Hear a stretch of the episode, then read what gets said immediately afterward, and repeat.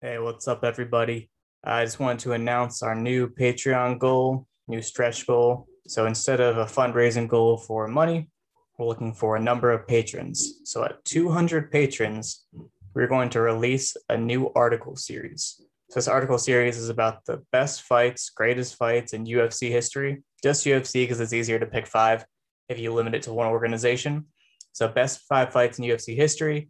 Uh, there's going to be an article for each fight and a commentary video and podcast for each fight. Uh, if you remember our greatest of all time series, uh, that like last five, there were like really big, meaty articles. Uh, very, you know, some of our best work, honestly.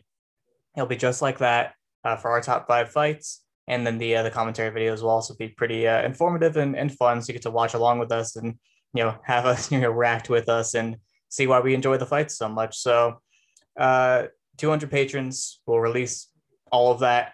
And uh, the value of this, I believe, is that you know we have different tastes than than most people.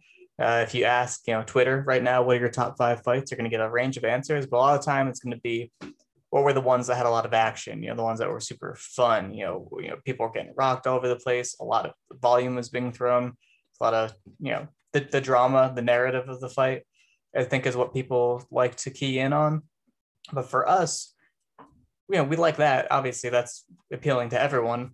But if the fight isn't at a high level, uh, it, it's harder to watch. Like when I watch a fight and I see, hi Toasty, and I see that uh, you know both fighters are executing you know high level strategy, high level technique. Uh, that's always what I enjoy. You know, that's that's why we have the fight site is because we're elitist snobs. So these are the top five UFC fights for elitist snobs, and I think they're fights that anyone could enjoy, but they don't typically make their way onto top five lists. So find out what they are at 200 patrons, and you'll get the uh, the breakdowns, and you'll see everything. So uh, get to it, spread the word, and I'll I'll put a link for for the Patreon in here. All right. Thank you for listening.